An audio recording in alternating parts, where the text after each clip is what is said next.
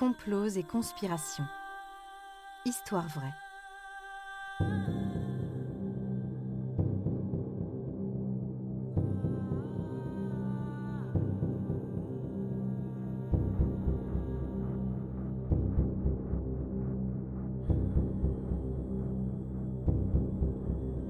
Un programme Studio Minuit. Idée originale John Mack. Musique David Rampillon. Narration Leilani Lémé. Enregistrement et montage Patrick Martinez-Bourna.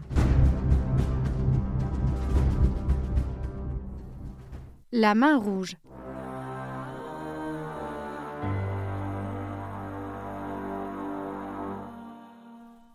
Les actions illégales de services secrets occidentaux ne se résument pas aux activités de la CIA.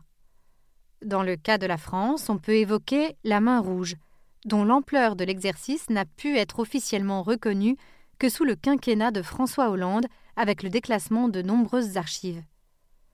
Jusqu'alors, les enquêtes journalistiques et les témoignages n'étaient que parcellaires et se heurtaient au silence du milieu politique et militaire. La main rouge apparaît au début des années 50 comme la branche secrète du service de documentation extérieure et de contre-espionnage, réduit en SDECE, e, c'est-à-dire les services secrets français œuvrant à l'étranger, qui s'appelleront DGSE à partir des années 80. Le groupe a pour rôle d'orchestrer des complots et actions violentes pour le compte de l'État français, en toute illégalité et dans un épais secret. Beaucoup de consignes de l'exécutif sont orales et les traces écrites régulièrement détruites. Au sein même du gouvernement, son existence n'est pas explicite. Principalement actif en Afrique du Nord, la Main Rouge lutte contre les velléités d'indépendance de la Tunisie et du Maroc, organisant notamment des assassinats contre des militants anticolonialistes et indépendantistes. Ces escadrons de la mort vont aussi conspirer en Algérie de la même manière, s'attaquant aux militants algériens, mais aussi à des Français sympathisants du Front de libération nationale, par exemple.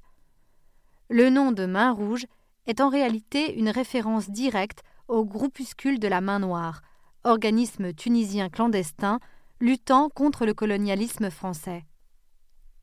On estime que la Main Rouge a lancé une cinquantaine d'attentats en Tunisie lors de la seule année 1952, visant des nationalistes du pays ou leurs avocats.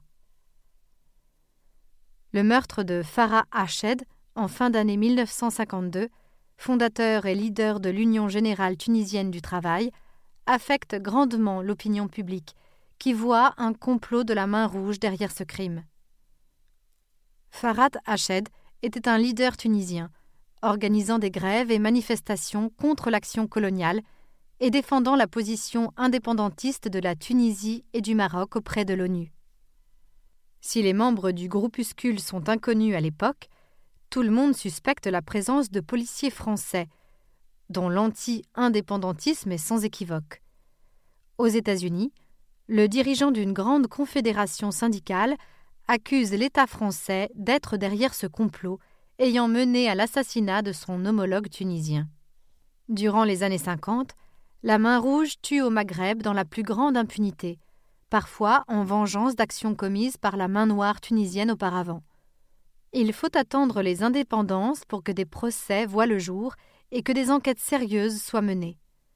Au Maroc, les libéraux sont particulièrement ciblés, tandis qu'en Algérie, les actions de la main rouge se marient à la guerre de 1954 à 1962. Dans sa lutte contre le FLN, le groupe va même assassiner divers trafiquants d'armes en Europe, qui collabore avec des indépendantistes algériens. Le célèbre avocat Jacques Vergès a notamment échappé de peu à un meurtre de la main rouge, commandité par le pouvoir français. Son confrère, l'avocat Amokran Ould Aoudia, n'eut pas la même chance et fut assassiné en plein Paris. On estime à 250 le nombre de victimes de la main rouge, que ce soit des activistes, des avocats, des marchands d'armes ou des dommages collatéraux. Pourtant, toute l'ambiguïté et le mystère de cette organisation reposent sur les liens troubles entre effectivement les services secrets, mais aussi le gouvernement, ainsi que les mouvements d'extrême droite et néofascistes français. Comme bien des complots, cette conspiration jouit encore aujourd'hui d'un relatif secret, malgré sa disparition il y a plusieurs décennies.